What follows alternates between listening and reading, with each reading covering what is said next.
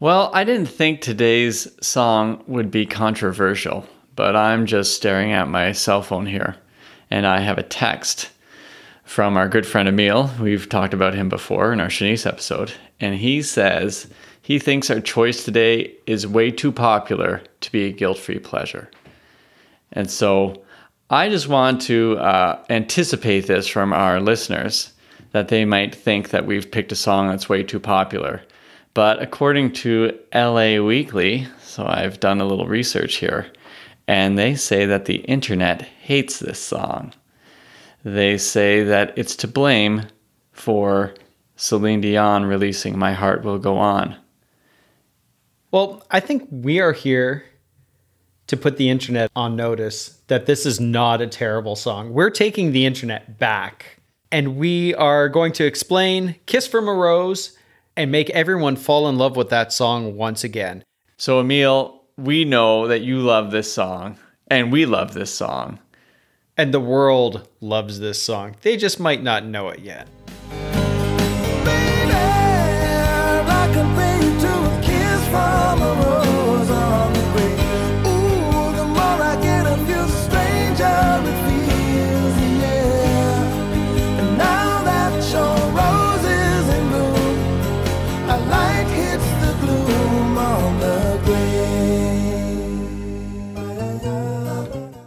So with us is Dave Kitchen.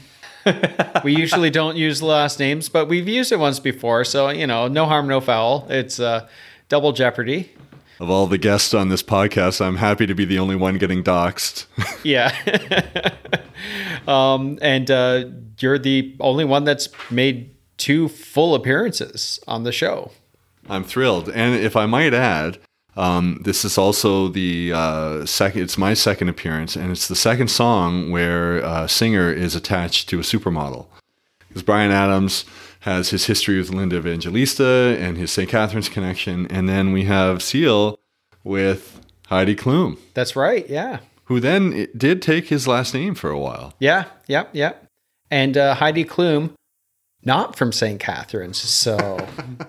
We'll also have to bring you on then for the Mick Jagger episode. That's right. Yeah. right. And then we just have to go through his Rolodex of supermodel wives that yeah. we'll pick the one yeah. at that time. So um, yeah, so let's uh, jump into the song "Kiss from a Rose" uh, from Seal's second album, which was also called Seal, uh, same as his, as his first album. But I guess this would be Seal Two. They said that they've uh, retconned it; they're calling it Seal Two now. But yeah. I remember they were all just called Seal. Yeah, well, the, yeah, the first two, yeah, yeah, yeah. Well, I had I had both of those. Uh, I had the first tape, um, which had Killer and, and Crazy on it, which was a that was just a bonkers album. It was really good. And then I had uh, uh, Seal Two, which is a little bit more. I don't know if you call it more mature, but a little more emotional than uh, than the, than the first album. I was a bit bummed out when Seal Two came out because then once this song took off, which has taken me a while to come around to liking. Yeah. I knew that he would never do another song like Crazy, which I thought was fantastic. So yeah, it's a bit bittersweet here that we're yeah. going back to this. Yeah, maybe maybe we'll talk about Crazy on on another day, but uh, yeah, this is a. Uh, it's kind of like the the Boyz II Men thing. They had Motown Philly, and then they had those big hits with the ballads, and then they never went back to a Motown Philly. Why don't you tell us a little bit about this song, Frank? So, from his second album, um, it was released in 94 and kind of charted a little bit, but really didn't take off until 96 when it was on the uh, Batman Forever soundtrack, which is where everybody in the world, I think, was introduced to it. But it was also on the soundtrack for another movie back in 94 which uh, some would argue is a better movie, which was The Neverending Story 3. And I'm just kind of trying to think here how many stories have been written without endings? Well, I feel that there's a philosophy professor somewhere trying to reconcile himself with the idea that the never-ending story has not just one sequel but two sequels. Yeah, yeah so that's uh Yeah, that that's that's uh, that's a deeper episode that I think maybe we we we dive into. But uh, right now, let's let's keep it as surface as we can with the with "Kiss from a Rose" here. So yeah, it it really like exploded once uh, once it was part of the uh, Batman Forever soundtrack and part attached to that movie. And and similar to our Bryan Adams episode, this is uh, a song that was made huge because of the movie, right? I would think. Yeah. Another 90s hit made possible by the studio machine. And and a perfect pairing too because this song has such a kitsch factor to well, it's it's a strange song because the the lyrics and the music are so disparate because it's such a great song to listen to, but having printed out the lyrics today to do a deep dive, it's a, it's so terrible lyric wise, and it's got those kind of cheesy um, Pablum-esque uh, love metaphors and stuff like that. Yeah, yeah. Um, but the the marriage, bringing Joel, Joel Schumacher, the bring him bringing this song is exactly what he did with Batman. So the, yeah. the way the song and the movie pair, right, and he, the way he took the Batman franchise from what what, and it's the same kind of cartoonishness, which is strange, but there was just like such a weird integrity to what Tim Burton was doing, and then by the time Joel Schumacher gets it, it's just kind of um, gone fully into the true cartoon world. Yeah, yeah. And yeah. then I, the "Kiss from a Rose" is such a cartoonish love song, in in a way. So it's perfect. Yeah. And actually it was it was written in 1987 and Seal was never really pumped about the song, so he just kind of tossed it aside and didn't think about it until 94 when he put it on the album. But yeah, he was just like he was never really proud of it is what he what he said and then uh, uh, the producer of the album, Trevor Horn, took it and did some did some fun things with it with the with the strings and and uh, and all of that, and the orchestral sort of swoons and and and and uh, waves that come along with it, and that's uh and made Kiss from a Rose what it is. It sounds great. It yeah, still sounds good. I always find like there's there's kind of parts in it where if I was to see Seal in concert, I'd expect them to be played by like people from a Renaissance fair. Oh, like I think there's lutes involved. I don't know. this is our first guilt-free pleasure song with an oboe and a harpsichord. Yeah, what I gather, at least in my in my research. Like I don't know what a lot of instruments sound like, but yeah, this is. Uh, I think yeah, harpsichord. Yeah, we haven't done Tori Amos, have we? I think she played exclusively on a harpsichord. Yeah. But uh, and my grade two teacher. Well, oh, okay.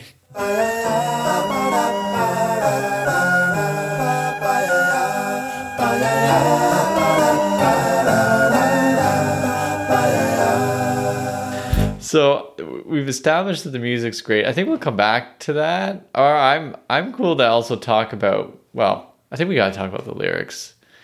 Dave, you got the lyric sheet in front of you. I think uh, we we know the music is great, but in order to have a song, just to go back to Frank's equation a few episodes ago, music plus lyrics equals song. So tell us about this uh, second half. I've been called the Einstein of uh, musical theory. That's the string theory of, of music right there. Yeah. yeah. Well, I mean, the first thing is that this title must have come from a romantic song title generator where he pulled a, lever and the wheel spun and then Kiss came up and then he pulled it a second time and then Rose came up. And I'm just trying to imagine a world where he and his producer are in the studio trying to figure out how to link those two. He's just surrounded by crumpled paper all over the studio with failed attempts. Kiss to a rose, kiss on a rose, and then finally, at some point deep in the night, they came across Kiss from a Rose, and then the song was born from there. But if you go further, I feel that there's a dark kind of undercurrent to the song because it's a, it's about cocaine. I'm pretty sure it's about cocaine, and so I've got some lines here. Um, of the, coke? Uh, no. no, of the song. Oh, okay. Although, yeah. Is Seal here right now? Is he? I don't think he's here to, for that. But um, that was that was an easy softball across the plate, Frank.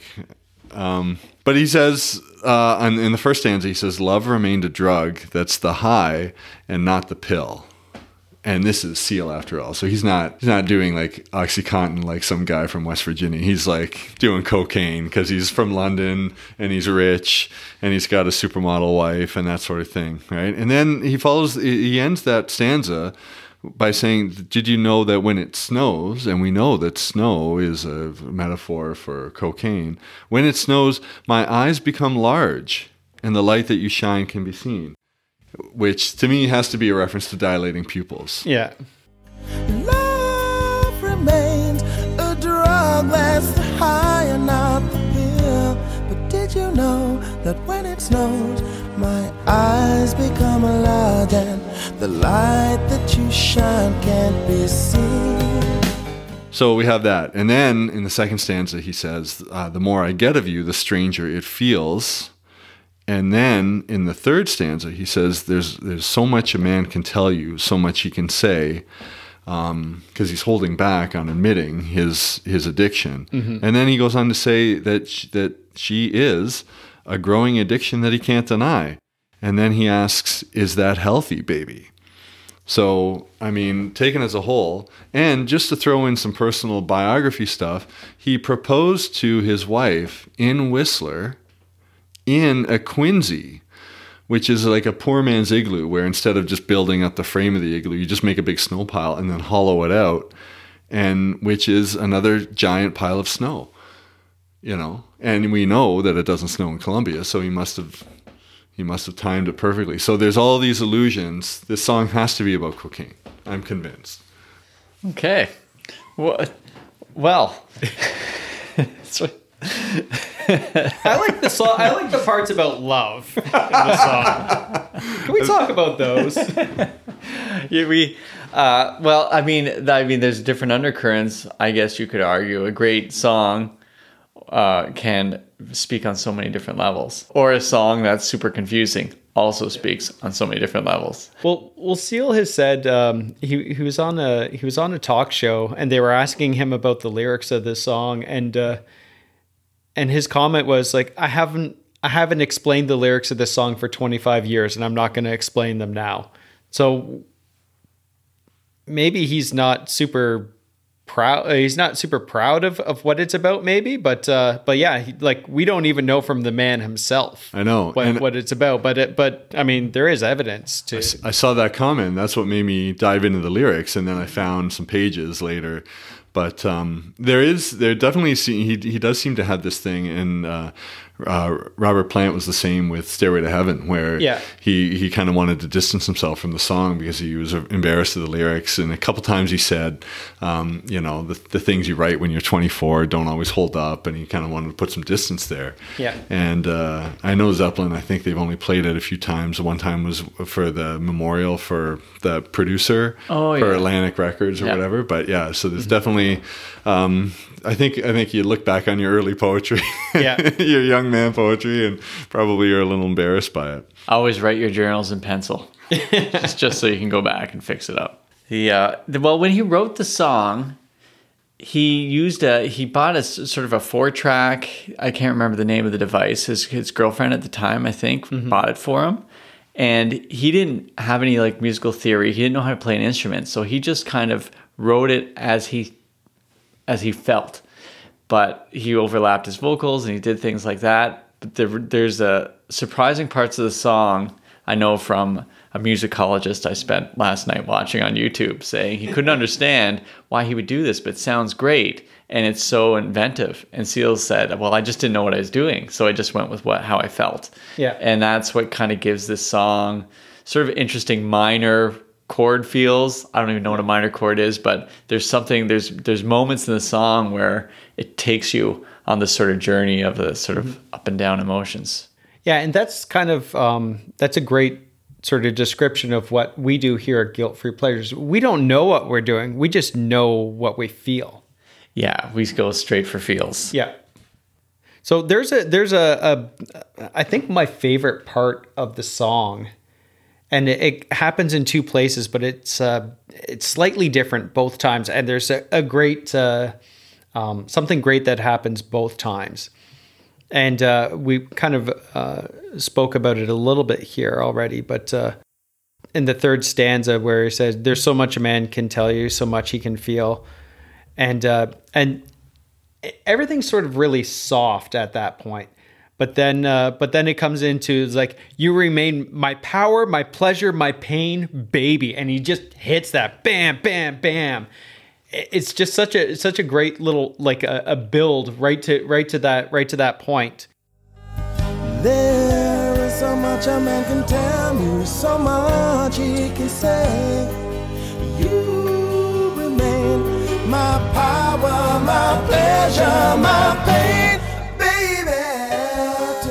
And then um, into into the uh, to me you're like a grown addiction uh, that I can't deny, and then those lines happen later, except they're slightly different. So later on, this is something that I absolutely love. Something fun and, and neat that I think that he does is um, he says, "You remain my power, my pleasure, my pain. There's no baby." But then it's to me, you're like a growing addiction that I can't deny. Now, won't you tell me, is that healthy, baby? Except the way he sings it this time is, now, won't you tell me? There's a little playful pause. Uh, uh, won't you tell? Uh, yeah, won't you tell me that playful pause? Healthy, baby. You can you can just see it. Like I've tried this move once before, and it, it doesn't go well. Like you're just you have that you know you're hovering over like lips quivering. You're you're you're like is that healthy, baby? The answer is always no. The answer is always no. I, I I I can't be sexy. I don't know, but you can just tell that man, this guy is just oozes sexy. Yeah. That's healthy. My power, my pleasure, my like a grown addiction that I can't deny. Now, won't you tell me, is that healthy, baby? You're you're in the you're in the Batman video right now, where Seal is standing with the wind blowing at his shirt. Is that where you've gone to, Frank? That's my grow- graying tower on the sea. Well, some of us are seals, some of us are Commissioner Gordons. We just got to go with what we're what our lot is in life, I guess. uh, so your favorite part? That's your favorite part of the song, Yes. Yeah. I Okay. mean, other than the entire song, but that's my favorite part. right? My favorite part is the overlapping vocals, and there's a moment that keeps coming up where he says "you," but underneath him, Seal Two, if I may say that, not the album, but the other Seal who's doing the vocals. Says you as well. So you hear the, him begin saying you, while Seal 2 also says you. Maybe Seal 3 underneath is also saying you. Yeah. And as he stopped, the you is still continuing.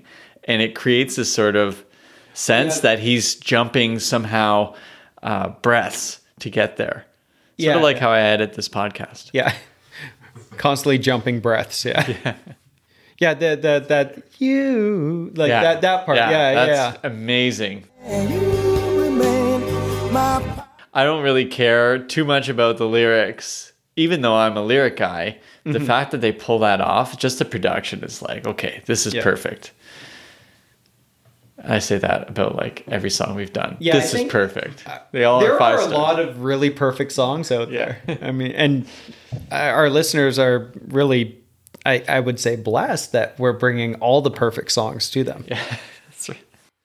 Uh, Kitch, what's your favorite part? I gotta say the the bold babies that start, you know, the sort Yes. of crescendo babies, because that is a, a, a karaoke moment waiting to happen. You just see that Oh, yeah. happening in bars across the world, right? People drunk, a little drunk, a little sealish, belting out the babies. Yeah. and it's it's the classic ballad power move. Yeah.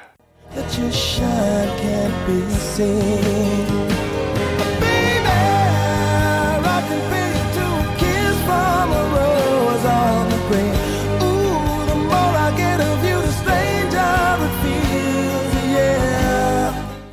Feels like a classic American Idol moment where if you can hit that baby part, then you've won. But this is it's all about whether you can it's sort of like doing Oh Holy Night at church and that Oh Holy Night when you hit that Oh Night Divine, You make or break. If you break it, we all look down at our shoes. Yeah. Yeah. I don't know if I want to save this Bono quote for the end. I I, I uh, towards the Oh yeah, because uh, U2 is on that same uh, soundtrack. They are, yes. Um, Was that the Thrill Me Kiss Me? yeah. Oh It was, yeah. a big, it was a huge soundtrack. It Such was. a bad movie. Yeah. And you know the interesting part about this for for terms of the movie. So one is like Joel Schumacher basically set career uh, according to the Spotify uh, thing I, I watched. Joel Schumacher sets his career in motion. He was already doing well. Yeah. But he calls Seal and asks if he can put Kiss from Yes, Rose that's right, yeah. into the song into his uh, movie. And this then makes the song go huge. I didn't realize how huge it was, but just looking at Spotify, it has like 260 million listens. Compared, and the next closest is 80. So it's shocking difference there. Yeah. And so Schumacher, despite my um, issues with him as a director, that was a. I mean, I would give him a, a star, gold star for that. Yeah. Well, he made. I won't say he made Seal what Seal is, but uh, definitely helped. Yeah. Also, the song only shows up and on the credits after they put the U2 song. So the U2 song opens the credits. It's the only time it's in the movie is at the end credits, and then the Seal song comes after that. So it's not even played during the movie. Not, I thought it was played during the love scene, but it was not. You gotta get all the way to the key grip before you. Yeah, That's right. wow. I do lament that the loss of that era where you would get the big soundtrack song. Yeah. Because I mean now with Spotify and stuff like songs get popular but you don't get that shared experience. But you know, turning on whether like much music or whatever or you know, what was the American version of that? Um, MTV. MTV or or just the radio and there would be that collective hit, you know. And Yeah. it feels like that era is gone a little bit.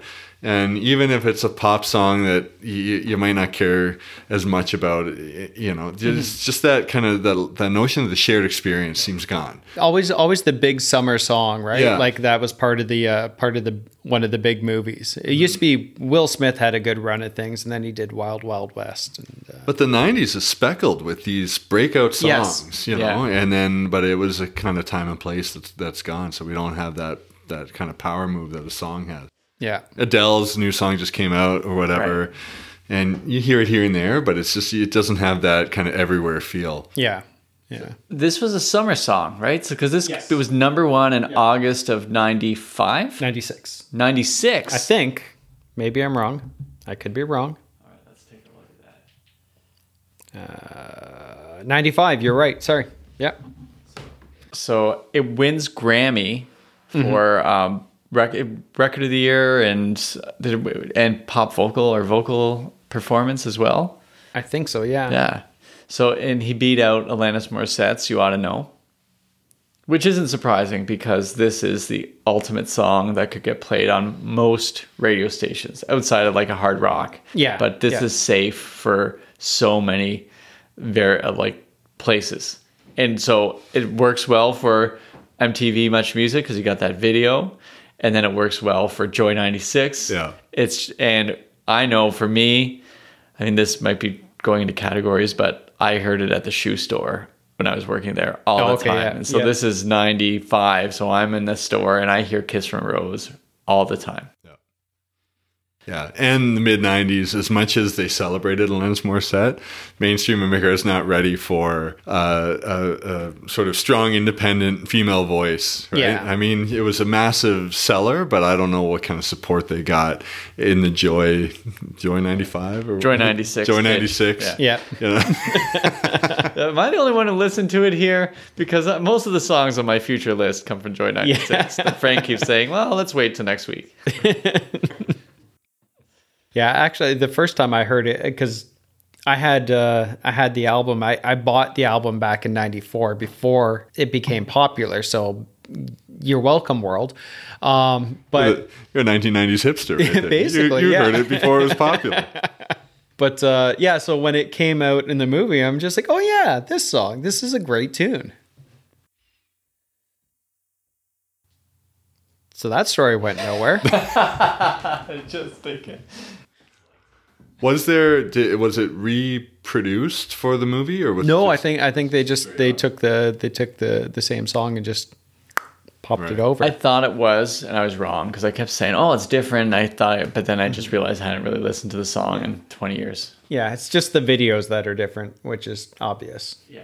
So the the original video references a, a, a movie from the from the 60s um, Blow up. blow up yeah so it's basically seal taking pictures of supermodels which maybe was foreshadowing into his you know marriage with heidi klum I really like um, that Seal telegraphs what he's going to do in this song.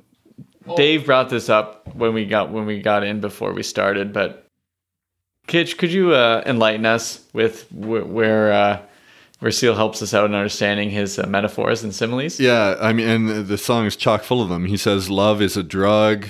Um, you became the light, right? I mean, there's all sorts of metaphors, but my favorite is when he actually tells you the action of making the comparison. When he says, "Baby, I compare you to a kiss from a rose." So for for those grade nine students who are struggling with the concept of a metaphor, he's coming through for you right here by being so deliberate in his delivery. he's he's basically mansplaining the the metaphor I compare you to a kiss from a rose on the grave. Ooh, the more I get of you. my sense for the whole song is he has the song in his head, and so the ba that all that stuff. which i also love is printed on the lyrics Yeah, which I imagine was the entire song. Yeah. and he's like, I got to put lyrics to this. so, so he's like gray, graying tower, because he uses the term gray. There's a graying tower. And then the kiss from rose is on a gray, and on the and, and it keeps gray comes up again. Like wow, you're using the same word over and over. I thought you used something else. And then he, uh, I think he knew he needed to fit a bunch of words in. So he's like, all right, I'll just tell you what I'm doing. I'm, I'm comparing you to a kiss from Rose Yeah. in the Gray. So he just needs to, well, I got to get back to this. Wait a second here. Baby, I compare you to a kiss from a rose on the gray. Okay, could you tell me? So the comparison is a kiss from a rose, but it's on the gray. What is the gray? the tower the tower alone on the sea And is is that a like a broken down lighthouse, and then she brings the light to him? Is that the the connection we're supposed to make there? sure There used to be a graying tower alone on the sea. You became the light on the dark side of me. And if it's a lighthouse, how does he have a dark side? The dark side will keep changing. So is she moving around that lighthouse all yeah the time? Yeah, she's getting really dizzy because he says she became the light on the dark side of him. But if he's a tower on a sea, it's- I hope Well, it it's a doesn't, light. it doesn't necessarily have to be a lighthouse. I mean, it could be like uh, those um, castle, like uh, military outposts that sit on out on the sea. Oh. all that other sort of that stuff. changes the entire meaning of the song for me. Now it's a song. But song you wouldn't about have war. that as a tower alone on the sea. The tower alone on the sea has to be a lighthouse. The tower on the alone on the sea is a metaphor. Why are we not getting this? Why, because he hasn't explained it to us? He to didn't us. say he's comparing it to anything. Yeah, I got the kiss from Rose because he told me that, but he did not tell me that there wasn't a literal tower. Okay. I always thought it was uh, there was a, a grain tower on the alone on the sea, and I was just like, why is there a grain tower on the sea? Like, no, it's a gray ing. Like, well, I thought it was a kiss from a rose on a grave. So did that- That, I. makes perfect. That actually makes sense. Like, Yeah. oh, he's dead. She's dead. Or they're at a they're or love's dead. loves or- yeah. But that was just gray. yeah. Yeah, the lyrics don't need to make sense for this to be an amazing song.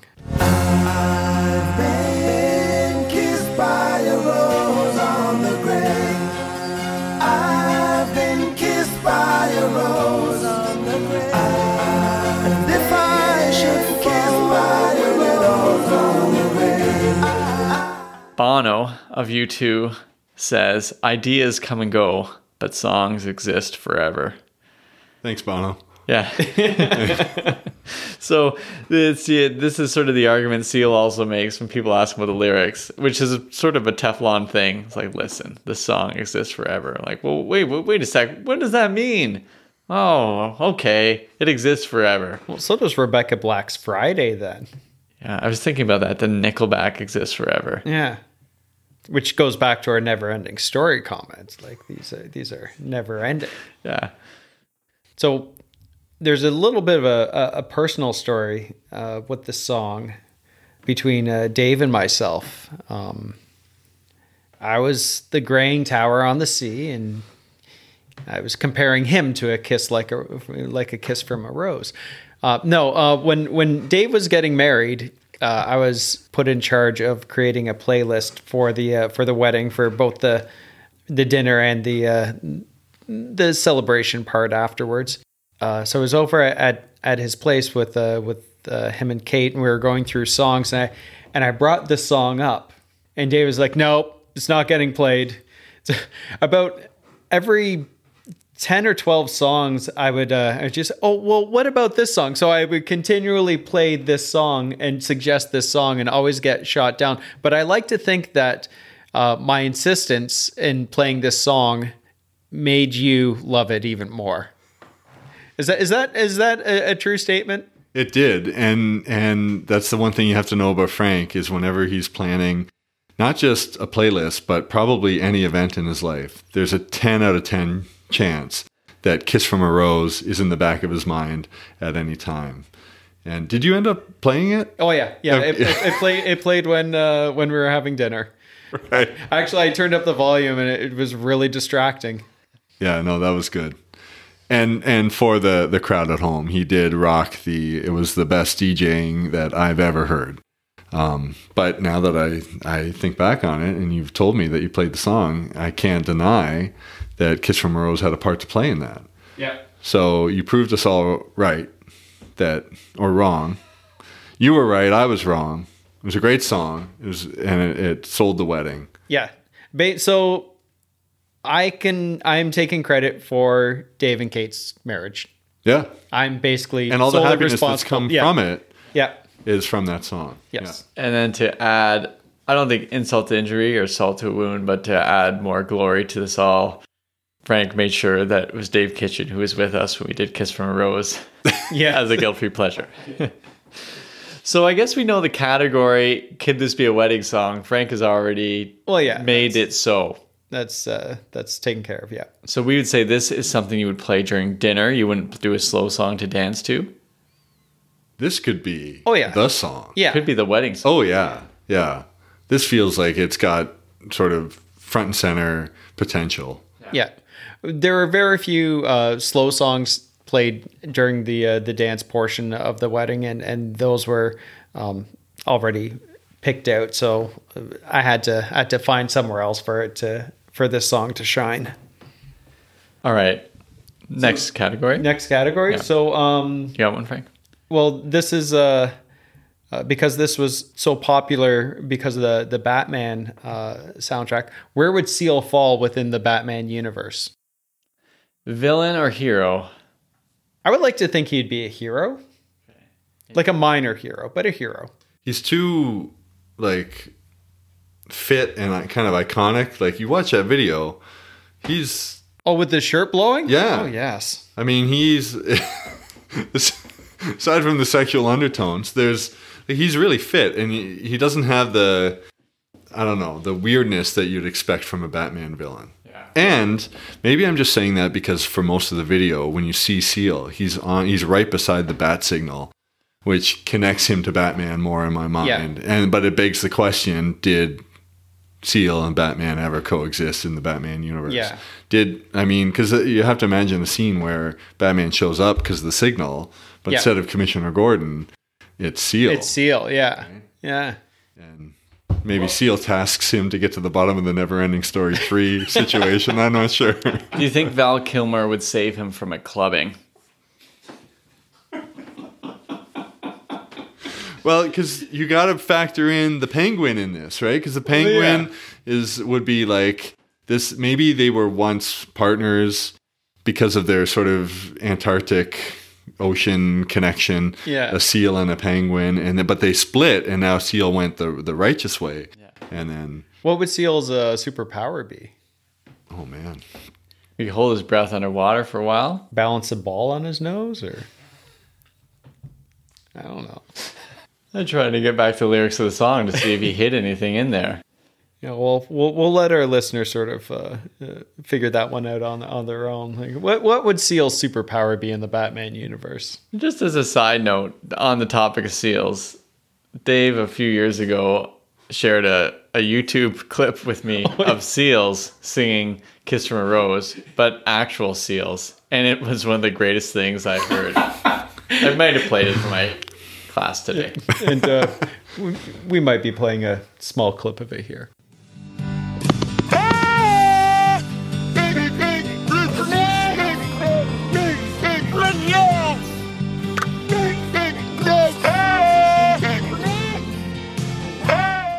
I feel like whatever happens in the Batman universe, when he's done saving somebody, it's the classic thing where you know how sometimes like they disappear, like all of a mm-hmm. sudden the people look and the person who saved them is gone. Yeah. Except they're holding in their hand a rose. It's kind of like the good guy's calling card. Calling that would card. be his calling card. you Yeah. know, and then he's gone, but they look around and then in their hand, they didn't even know they were holding it. Is a is a rose. yeah.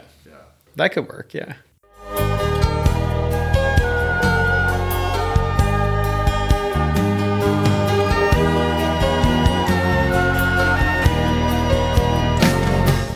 Frank, you brought up the mixtape category in the past. I've been thinking a lot about this and really struggling. Yeah. What other songs would you include in a mixtape, or With- at least with a this couple one? songs? Yeah, Uh, Back to One by Brian McKnight. nice. Brian Mc, Brian McKnight would make a whole lot of sense because he was in around the same time as all this when he was uh, gaining a lot of popularity. I think Savage Gardens, truly madly deeply. Oh yeah, that would work. Let's see. Also, I had any of the sort of Sting '90s songs, like from Ten Summoner's Tales or something like that, because they have a that sort of preludish. Yeah, yeah. yeah. Englishman in New York. Yeah, or the uh, there's one oh it's something Shape of My Heart. It's a song called Shape. Anyways, it was but I've, it had a lot of plays on Spotify. I think any sort of like cinematic movie soundtrack would work. I, I hesitate to say it, but Aerosmith's "Don't Want to Miss a Thing" feels like it could, but I don't want that song near Seal. Yeah, no, no, no. But they do seem like they're in the same category. Those Yeah, sort of kind of gigantic, right up the middle Yeah. hits, and and you could interchange anything out that those like kind of mid '90s, late late '90s Aerosmith albums, right? All those videos with that one girl from Clueless. Yeah, Remember, she was in like Oh, two yeah. or three of those Yeah, videos. Alicia Silverstone. yeah, yeah, yeah. Here's the one I thought of right away Iris by the Goo Goo Dolls. Oh, it's such a terrible song. But I think it works. City of Angels. Oh, yeah. yeah, It's got to be on your mix. yeah. Begrudgingly. Uh, what other categories do we have here? Okay. Who else could sing this song? Yeah. Well, all right. Well, we go to our go to. Yeah. I'll, I'll, I'll name some. You tell me. I got a list here. Michael Bolton. Yes, there's uh, great intensity. He would sing this with great intensity. That leads me to my next favorite one Celine Dion. Yes, yeah. Because I was thinking of her as a like who would be on the mixtape. Yeah. This yeah, like Celine my Dion heart would would be go on. on. Would yeah. have Yeah. to be. Just because of the '90s connection and this the the movie connection and all that stuff. This is a Rod Stewart song Oh yeah. doing Oh. the American Songbook, even though it's a British guy, he would still put it in the American Songbook. And he's got Rachel Hunter. The Rachel That's Hunter right. era Rod Stewart would Yeah. make the whole supermodel wife thing a Yeah. complete package It as brings well. it brings it ties it all together. Yeah. Yeah. American Songbook 11 featuring Seal songs. British songs in the American Songbook.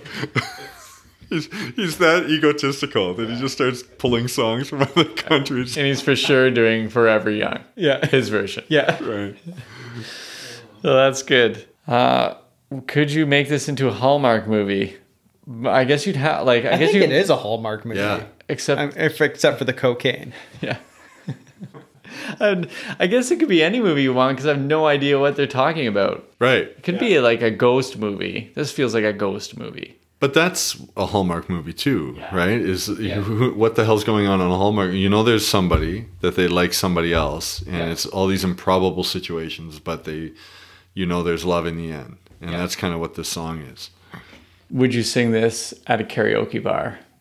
Oh, totally. Yeah, it'd have to be a couple beers deep, but yeah. And you think you could hit that baby note? Oh no, no, no, no, no. That's what No. makes it so karaoke. Yeah. yeah. Right? It's just like you don't hit the note. yeah. Yeah. You know what you do I'd, s- I'd sing it with a lot of heart. Yeah. with a lot of feeling. Yeah, a lot of feeling, not a lot of music. If but you- A lot of accuracy. Yeah. Yeah.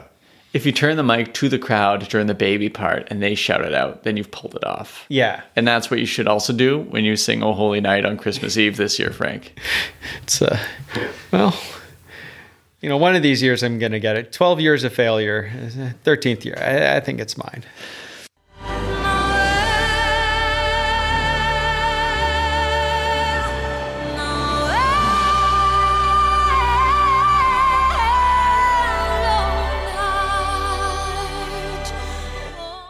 Now, going back to what Liz brought up before, there are certain types of guilt-free pleasure songs.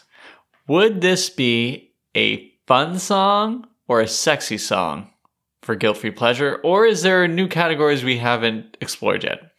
Well, I don't think it's I don't think it's a uh, not necessarily a fun song, but it's not an unfun song. It's not a sexy song. It's a romantic song. This is the kind of song that you light candles to and you throw petals on the floor and around the bathtub and and that's the type of song that this is. It's romantic. I got a text from Liz who says, "No, this is not not for her." But It sounds doesn't like feel safe. It's too big. It's too. It's not. It's not dangerous enough. Yeah. Yeah, I guess my I guess my touchstone to this is if I place this song next to Sade's No Ordinary Love, would Robert Redford be offering someone money with Seal playing in the background Right. or not? No, it's No, you can't- up no. The middle. It's just not his. I don't know. But you can't compare it to Sade. Sorry. Okay, uh, Chris Isaak, Wicked Game. You know, that's like the second most sexy song in history. Wait, what's the first? Well, Sade. Oh, That's good. I would have had one about like what type of video would you make for it? Is there the Batman one? Is the Batman one perfect for this? Just be- Oh, the Batman one, yeah, because oh yeah, the the blowing shirt in the wind. it's the and- blowing yeah. shirt. It- it- you couldn't escape it. No. I think you, you, in that thing where you put like a thousand monkeys and a thousand typewriters, each one of them has him with a blowing shirt. Yeah, Yeah, I think that's perfect. If anything, the bat symbol should have just been a giant fan that's blowing his Yeah. shirt even more.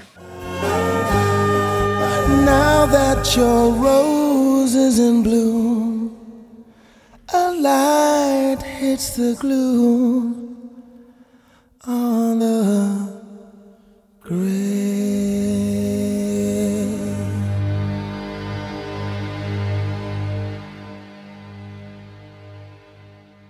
It is always a pleasure to have Dave Kitchen in the Winchester for this podcast. Great to be here. And uh, next time you have a singer with a supermodel wife, I will be in this the Winchester.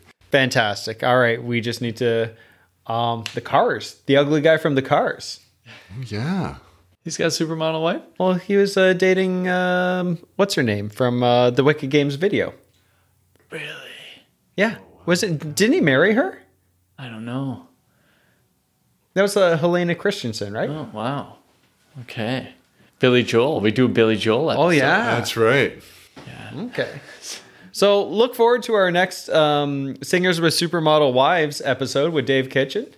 This is uh, Bill and Frank's Guilt Free Pleasures. Uh, thank you again, Dave, for showing up. And uh, I do listen to other music. I, yeah, but it's not as good as this stuff. Um, but yeah, no, thanks for coming by. And thanks for uh, everyone who's listened and put up with our jackassery. Well, I'm not letting you end on that note, Frank, because the song is called Kiss from a Rose, and I will not allow you to end this podcast without having a bad joke involving the song title. So please go for it. Well, thank you for showing up. And uh, we hope you enjoyed this kiss from a rose.